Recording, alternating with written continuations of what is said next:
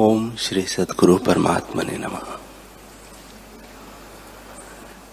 श्री योग वशिष्ठ महारामायण। श्री वशिष्ठ जी बोले, हे रामचंद्र जी, इस जगत के आरंभ में जो देहधारी जीव है, उन जीवों का आत्म प्रकाश से मोक्ष होता है। एक उत्तम क्रम है और एक समान क्रम है। जो गुरु के निकट जावे और वह उपदेश करे तो उस उपदेश के धारण से शने शने एक जन्म से अथवा अनेक जन्मों से सिद्धता प्राप्त होती है। और दूसरा क्रम यह है, जो अपने आप से वह उत्पन्न होती है, अर्थात समझ लेता है। जैसे वृक्ष से फल गिरे और किसी को आप प्राप्त हो तैसे ही ज्ञान प्राप्त होता है। इसी पर पूर्व का वृत्तांत मैं तुमसे कहता हूँ, सो तुम सुनो। वह महापुरुषों का वृत्तांत है। शुभ अशुभ गुणों के समूह जिनके नष्ट हुए हैं और अकस्मात फल जिनको प्राप्त हुआ है, उनका निर्मल क्रम सुनो। श्री वशिष्ठ जी बोले, हे रामचंद्र जी जिसकी सब आपदा उदय हुई थी और सब आपदा नष्ट हुई थी, ऐसा एक उदार बुद्धि विदेह नगर का राजा जनक हुआ है। वह बड़ा धैर्यवान था। अर्थी का अर्थ कल्प वृक्ष की नहीं पूर्ण करे। मित्र रूपी कमलों को सूर्यवत प्रफुल्लित करे। बांधव रूपी पुष्पों को वसंत ऋतुवत और स्त्रियों को कामदेववत था। ब्रह्म रूपी चंद्रमुखी कमल का वह शीतल चंद्रमा था। दुष्ट रूपी तम का नाश करता सूर्य था और स्वजन रूपी रत्नों का समुद्र पृथ्वी में मानव विष्णु सूर्य स्थित हुआ था। ऐसा राजा जनक एक समय लीला करके अपने बाग में, जिसमें मीठे फल लगे थे और नाना प्रकार के सुंदर बेलो व कोकिला शब्द करते थे। हिंस भांति गया, जैसे नंदन वन में इंद्र प्रवेश करे। उस सुंदर वन में पुष्पों से सुगंध फैल रही थी। राजा अपने संग के अनुचरों को दूर त्याग कर आप अकेला कुंजों में विचरने लगा। शालमली नामक एक वृक्ष था। उसके नीचे राजा ने शब्द सुना कि अदृष्ट सिद्ध, जो विरक्त चित्त और नित्य पर्वतों में विचरने वाले हैं, आत्मगीता का उच्चारण करते हैं, जिससे आत्मबोध प्राप्त होता है। उस गीता को राजा ने सुना कि पहला सिद्ध बोला, यह दृष्टा जो पुरुष है और दृश्य जो जगत है उस दृष्टा और दृश्य के मिलाप में जो बुद्धि में निश्चित आनंद होता है और इष्ट के संयोग और अनिष्ट के वियोग का जो आनंद चित्त में दृढ़ होता है, वह आनंद आत्म तत्व से उदय होता है। उस आत्मा की हम उपासना करते हैं। दूसरा सिद्ध बोला कि दृष्टा दर्शन दृश्य को वासना सहित त्याग करो। जो दर्शन से प्रथम प्रकाश रूप है और जिसके प्रकाश से यह तीनों प्रकाशते हैं, उस आत्मा की हम उपासना करते हैं। तीसरा सिद्ध बोला, जो जन, जो निराभास और निर्मल है, जिसमें मन का अभाव है, अर्थात अद्वैत रूप है, उसकी हम उपासना करते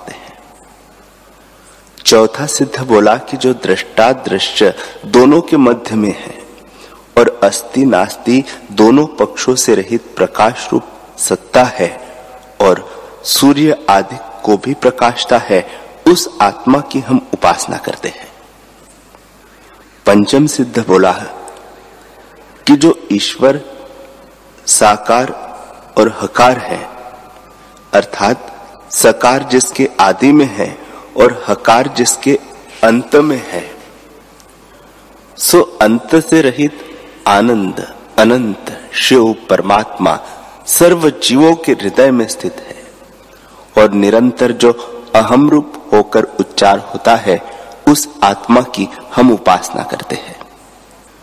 छठा सिद्ध बोला कि हृदय में जो स्थित, जो ईश्वर है, उसको त्याग कर।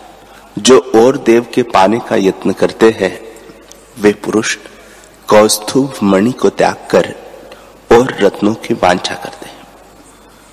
सातवां सिद्ध बोला कि जो सब आशा त्यागता है, उसको फल प्राप्त होता है और आशा रूपी विष की बेल वह मूल संयुक्त नष्ट हो जाती है, अर्थात जन्म मरण आदि दुख नष्ट हो जाते हैं और फिर नहीं उपजते। जो पदार्थों को अत्यंत विरस रूप जानता है और फिर उनमें आशा बांधता है, वह दुर्बुद्धि गर्धब है, मनुष्य नहीं।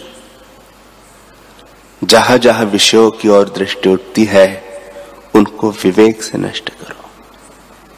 जैसे इंद्र ने वज्र से पर्वतों को नष्ट किया था। जब इस प्रकार शुद्ध आचरण करोगे, तब संभाव को प्राप्त होंगे और उससे मन उपशम आत्मपद को प्राप्त होकर अक्षय अविनाशी पद पाओगे। श्री वशिष्ठ जी बोले, हे रामचंद्र जी, महीपति इस प्रकार सिद्धों की गीता सुनकर, जैसे संग्राम में कायर विषाद को प्राप्त होता है, तैसे ही विषाद को प्राप्त हुआ और सेना संयुक्त अपने ग्रह में आया। नौकर और सब लोग किनारे खड़े रहे और राजा उनको छोड़कर चौखंडे पर गया और झरोखों में संसार की चंचल गति को इधर उधर देखकर विलाप करने लगा कि बड़ा कष्ट है कि मैं भी संसार में लोगों की चंचल दशा से आस्था बाँध रहा हूँ। यह तो सब जीव जड़ रूप है, चैतन्य कोई नहीं। जैसे और जो पाषाण रूप है, तैसे ही मैं भी इनमें जड़ रूप हो रहा हूँ। काल अंत से रहित अनंत है, और उसके कुछ अंश में मेरा जीना है। इस जीने में मैं आस्था कर रहा हूँ। मुझको धिकार है कि मैं अधम चेतन हूँ। मेरे मंत्री और राज्य और खजाना सब क्षण भंगुर है। यह जो सुख है, वे दुख रूप है। इनसे रहित में किस प्रकार स्थित हूँ? जैसे महापुरुष बुद्धिमान स्थित होते हैं। जीवन आदि अंत में तुच्छ रूप है और मध्य में पैलव रूप है। उनमें मैंने क्या मिथ्यास्था बांधी है? जैसे बालक चित्र के चंद्रमा को देखकर चंद्रमा मानकर आस्था बांधे। यह प्रपंच रचना इंद्रजाल की बाजीवत है। बड़ा कष्ट है। इसमें मैं क्यों मोहित हुआ हूँ? जो वस्तु उचित, रमणीय, उदार और अकृत्रिम है, वही संसार में रंचक भी नहीं। मेरी बुद्धि क्यों नष्ट हुई है? यदि पदार्थ दूर हो और उसके पाने का मेरे मन में यत्न हो तो वह प्राप्त हो ही जाएगा। यह निश्चय करो, अथवा अर्थाकार जो संसार के पदार्थ है, उनकी आस्था मैं त्यागता हूँ। ये लोग सब आगम पाई है, अर्थात उदय होते और मिट जाते हैं, और जल के तरंगों के सदृश सब पदार्थ क्षण भंगुर हैं। जितने सुख दृष्टि आते हैं, वे दुख से मिश्रित हैं। उनमें मैंने क्या आस्था बांधी है?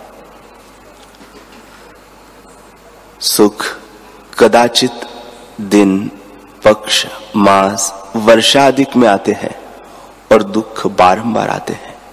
मैं किस सुख से जीने की आस्था बांधू? जो बड़े बड़े हुए हैं, वे सब नष्ट हो गए हैं। और स्थिर कोई न रहेगा। मैं बारंबार विचार कर देखता हूँ, इससे मैंने जाना है कि इस जगत में सत्य पदार्थ कोई नहीं, सब नाश रूप है। ऐसा पदार्थ, ऐसा कौन पदार्थ है कि जिसमें मैं आस्था बांधू? जो अब बड़े बड़े ऐश्वर्यवान विराजते हैं, सो कुछ दिन पीछे नीचे गिर पड़ेंगे। हे चित्त, बड़ा खेद है, तूने किस बड़ाई में आस्था बांधी है और मैं किसमें बंधा हुआ कलंकित हुआ हूँ? ऊँचे पद में स्थिर होके भी मैं अध गिरा हूँ। बड़ा कष्ट है कि मैं आत्मा और नाश को प्राप्त हुआ हूँ। किस कारण अकस्मात मुझको मोह आया है और मेरी बुद्धि को इसने उपहत किया है? जैसे सूर्य के आगे मेघ आता है और सूर्य नहीं भासता, तैसे ही मुझे आत्मा नहीं भासता। भोगों से मेरा क्या है और बांधवों से मेरा क्या है? इनमें मैं क्यों मोहित हुआ हूँ? देह अभिमान से जीव आप ही बंधेमान होता है। देह में अहंकार ही जरा मरण आदि विचारों का कारण होता है। इससे इनसे मेरा क्या प्रयोजन है? इन अर्थों में क्या बढ़ाई है और राज्य में मैं क्यों धैर्य करके बैठा हूँ? ये सब पदार्थ मोक्ष के कारण है और ये जो के त्यों रहते हैं। ये सब पदार्थ क्षोभ के कारण है और ये जो के त्यों रहते हैं। इनमें न मुझको ममता है, न संग है। यह सर्व असत्य रूप है। संसार के सुख विषय रूप है और इनमें आस्था करनी मिथ्या है। जो बड़े बड़े ऐश्वर्य ऐश्वर्यवान और बड़े पराक्रमी, गुणवान हुए हैं, वे सब परिवार संयुक्त मर गए हैं। तो वर्तमान में क्या धैर्य करना है? कहा वह धन और राजा और कहा उस ब्रह्मा का जगत? कई पुरुषों की पंक्ति बीत गई है। हमको उनसे क्या विश्वास है? देवताओं के नायक अनेक इंद्र नष्ट हो गए हैं। जैसे जल में बुदबुदे उपज कर नष्ट हो जाते हैं तो मैं क्या इस संसार में आस्था बाँध कर जीऊँगा? संत जन मुझको हंसेंगे। कई ब्रह्मा हो गए हैं, कई पर्वत हो गए हैं और कई धूल की कणिकावत राजा हो गए हैं तो मुझको इस जीने में क्या धैर्य है? संसार रूपी रात्रि में देह रूपी शून्य दृष्टि स्वप्न है। उस भ्रम रूप में जो मैंने आस्था बांधी है, इससे मुझको धिक्कार है। यह, वह और मैं इत्यादि भ्रम आत्मा में मिथ्या कल्पना उठी है और अज्ञानियों की नाई में स्थित हुआ हूँ। अहंकार रूपी पिशाच करके क्षण क्षण में आयु व्यतीत होती है। देखते हुए भी नहीं दिखती। काल की सूक्ष्म गति है जो सबको चरण के नीचे धरे है। सदाशिव और विष्णु को जिसने खेलने का गेंद किया है और वह सबको भोजन करता है, इससे मुझको जीने में क्या आस्था बांधनी है? जितने पदार्थ हैं, वे निरंतर नाश होते हैं। कोई दिन में, कोई पक्ष में और कोई वर्षों में नष्ट हो जाता है। जो अविनाशी वस्तु है, वह अब तक नहीं देखी। वर्षों व्यतीत हो गए हैं। जीवों की चित्त रूपी नदी में भोग, भोगों की तृष्णा रूपी तरंग उछलती है। शांत कदाचित नहीं होती। जैसे वायु से नदी में तरंग उछलती है और सोमता से रहित हो जाते हैं। जिनको चित्त में भोगों की अभिलाषा है, उनको अतुच्छ पद दृष्टि नहीं आता। और वे कष्ट से कष्ट को प्राप्त होते हैं और उन्हें दुखों से दुखांतर प्राप्त होता है। अब तक मैं विरक्त नहीं हुआ, इससे मुझको धिकार है। जिसका अंतकरण नीच है, उसने जिस जिस वस्तु में कल्याण रूप जाना, जिसका अंतकरण नीच है उसने जिस जिस वस्तु में कल्याण रूप जान के आस्था बांधी है, वह नष्ट होती दिखी है। यह शरीर अस्थि मांस से बना है और आदि अंत संयुक्त इसका आकार है। मध्य में कुछ रमणीय भासता है, परंतु सब अपवित्र पदार्थों से रचा विनाश रूप है। स्पर्श करने के भी योग्य नहीं। उससे मुझको क्या प्रयोजन है? जिस जिस पदार्थ से लोग आस्था बांधते हैं, उस उस में मैं दुख ही देखता हूँ। और ये सब जीव ऐसे जड़ मूड है कि सदा इसमें लगे रहते हैं। कल यह पदार्थ मुझको प्राप्त होगा। अगले दिन यह मिलेगा। दिन दिन पाप करते और खेत पाते हैं तो भी त्याग नहीं करते। बालक आदि में पूरी मूर्ता से विचरते हैं। यौवन अवस्था कामादिक विकार से मिश्रित है। और शेष जो वृद्धावस्था है, उसमें चित्त से दुखी होता है। तो यह जड़ मूर्ख परमार्थ कार्य को किस काल में साधेगा? यह सब जगत के पदार्थ आगम पाई विरस है और विषम दशा से दूषित है। अर्थात एक भाव में नहीं रहते। सब जगत असार रूप है और सत्य बुद्धि से रहित असत्य रूप है। सार पदार्थ है इसमें कोई नहीं। जो राजसूय और अश्वमेघ आदि यज्ञ करते हैं वे महाकल्प के किसी अंश काल में स्वर्ग पाते हैं। अधिक तो नहीं भोगते। जो अश्व में यज्ञ करता है, वह इंद्र होता है। पर जो ब्रह्मा का एक दिन होता है, उसमें चतुर्दश इंद्र राज्य भोगकर नष्ट हो जाते हैं। जब सहस्त्र चौकड़ी युगों की व्यतीत होती है, तब ब्रह्मा का एक दिन होता है। ऐसे तीस दिनों का एक मास और द्वादश मास का एक वर्ष होता है। सौ वर्ष ब्रह्मा की आयु है। उस आयु को भोगकर ब्रह्मा जी भी अंतर्धान हो जाते हैं। उसका नाम महाप्रलय है। उस महाप्रलय के अंत में इतने स्वर्ग भोग किया तो असार सुख की आस्था क्या योग्य है? ऐसा सुख स्वर्ग में कोई नहीं, न पृथ्वी में है और न पाताल में है, जो आपदा और दुख से मिश्रित न हो। सब लोग आपदा संयुक्त है और सब दुखों का मूल चित्त है। जो शरीर रूपी बॉबी में सर्पवत रहता है और आधी व्याधि बड़े दुख रूपी विष देता है। यह जब किसी प्रकार निवृत्त हो, तब सुखी हो। इससे सब जीव नीच प्रकृति के हो रहे हैं। कोई बिरला साधु है, जिसके हृदय में चित्त रूपी सर्वभोगों के तृष्णा रूप विषय संयुक्त नहीं होता। यह जगत के पदार्थ असत्य है। जो रमणीय भासता है, उसके मस्तक पर अरमणीयता स्थित है।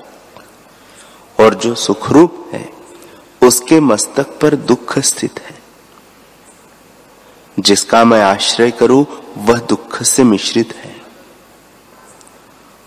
दुख तो दुख से मिश्र दुख तो दुख से मिश्रित क्या कहिए? वह तो आप ही दुख है। और जो सुख संपदा है, सो आपदा दुख से मिश्रित है। फिर मैं किसका आश्रय करूँ? ये जो जन्मते और मरते हैं, इनमें कोई बिरला दुख से रहित है। सुंदर स्त्रिया, जिनके नील कमलवत नेत्र है और परम हास्य विलास आदि भूषणों से संयुक्त है, इनको देख के मुझको हँसी आती है। कि ये तो अस्थि मांस की पुतली है और क्षण मात्र इनकी स्थिति है। जिन पुरुषों के निमेश खोलने से जगत होता है और उन्मेष मुंदने से जगत का अभाव हो जाता है, वे भी नष्ट हुए हैं तो हमारी क्या गिनती है? जो जो पदार्थ बड़े रमणीय भासते हैं, वे स्थित रूप है। उन पदार्थों की चिंता और क्या इच्छा करनी है? नाना प्रकार की संपदा प्राप्त होती है, पर उनमें जब कोई चित्त को आ लगता है, तब सब संपदा आपदा रूप हो जाती है। और जो बड़ी आपदा प्राप्त होती है और चित्त में क्षोभ नहीं होता, शांत रूप है, तब वे ही आपदा संपदा रूप है। इससे यही सिद्ध हुआ कि सब मन के फुरने मात्र है।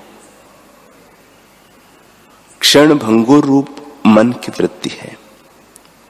अकस्मात जगत में इसकी स्थिति भई है और अज्ञान से अहम की कल्पना है। उसमें त्याग और ग्रहण की भावना मिथ्या है।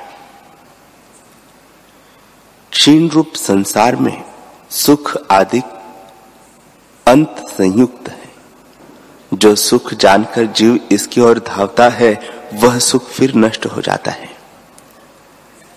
जैसे पतंग दीप शिखा को सुखरूप जानकर उसकी ओर धावता है तो दग्ध हो जाता है। तैसे ही संसार के सुख ग्रहण करने वाले तृष्णा से दग्ध होती है। जैसे नरक की अग्नि दग्ध करती है, पर वह भी श्रेष्ठ है। परंतु क्षण भंगुर जो संसार के सुख है, वे महानीच है। नष्ट हुए भी दुख दे जाते हैं और दुखों की सीमा है।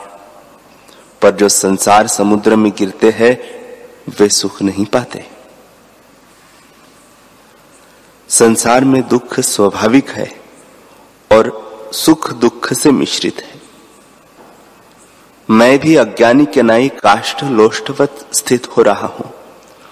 और बड़ा खेद है कि अज्ञानीवत श्रम आदि गुणों को त्याग करके क्षण भंगुर संसार के सुख निमित्त यत्न करता हूँ। जैसे बर्फ़ से अग्नि नहीं उपजती, तैसे ही संसार से सुख नहीं उपजते। जितने जीव हैं, वे जड़ धर्मात्मक हैं। संसार रूपी एक वृक्ष है और सहस्त्रो अंकुर, शाखा, पत्र, फल, फूलों से पूर्ण है। उस संसार रूपी वृक्ष का मूल मन है। उसके संकल्प रूपी जल से विस्तार को प्राप्त हुआ है और संकल्प के उपशम हुए नष्ट हो जाता है। इससे जिस प्रकार यह नष्ट हो, वही उपाय मैं करूँगा। संसार के भोग देखने मात्र सुंदर भासते हैं और भीतर से दुख रूप है। मन मरकटवत चंचल रूप है। उसने यह रचना रची है। जब तक इसको वास्तव में नहीं जाना, तब तक चंचल है। और जब विचार से जानता है, तब पदार्थों की रमणीयता सहित मन का अभाव हो जाता है। ऐसे में नाश रूप पदार्थों में नहीं रमता। संसार की वृत्ति अनेक फांसियों से मिश्रित है। उसमें गिर के जीव फिर उछलते हैं और शांत कदाचित नहीं होते। ऐसे संसार की वृत्ति को मैंने चीरकार पर्यंत भोगा है। अब मैं भोग से रहित होकर ब्रह्म ही होता हूँ। इस संसार में बारंबार जन्म मरण होता है और शोक ही प्राप्त होता है। इससे अब संसार की वृत्ति से रहित हो सोच से रहित होता हूँ। है मैं, अब मैं प्रवृद्ध हुआ हूँ, हर्षवान हुआ हूँ। मैंने अपने चोर आप ही देखे हैं, जिनका नाम मन है, इसी को मारूँगा। इस मन ने मुझको चीर पर्यंत मारा है। इतने काल पर्यंत मेरा मन रूपी मोती अबेध रहा था। अब मैंने इसको बेधा है। अर्थात आत्म विचार से रहित था। सो अब उसको आत्म विचार में लगाया है। और अब यह आत्मज्ञान के योग्य है। मन रूपी एक बर्फ़ का कण जड़ता को प्राप्त हुआ था। अब विवेक रूपी सूर्य से गल गया है और अब मैं अक्षय शांति को प्राप्त हुआ हूँ। अनेक प्रकार के वचनों से साधु रूप जो सिद्ध थे, उन्होंने मुझको जगाया है और अब मैं आत्मपद को प्राप्त हुआ हूँ। परमानंद से अब मैं आत्मरूपी चिंतामणि को पाकर एकांत सुखी होकर स्थित होऊँगा। जैसे शरद काल का आकाश निर्मल होता है, तैसे ही होऊँगा। मन रूपी शत्रु ने मुझको भ्रम दिखाया था, वह अब विवेक से नाश किया है और उपचम को प्राप्त हुआ हूँ। हे विवेक, तुझको नमस्कार है। श्री वशिष्ठ जी बोले रामचंद्र जी इस प्रकार जब राजा चिंतन करता था, तब दासी ने राजा के निकट आकर कहा, हे देव, अब उठिए और दिन का उचित विचार अर्थात स्नान आदि कीजिए।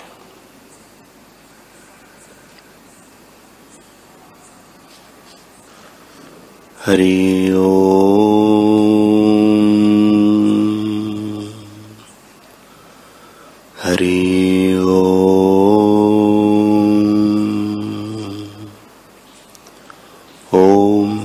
सहनावतु सहनौ भुनक्तु, सह वीरं करवावहे तेजस्विनावधीतमस्तु मा विद्विषावहे, ओम शांति शांति शांति श्री सद्गुरुदेव भगवान की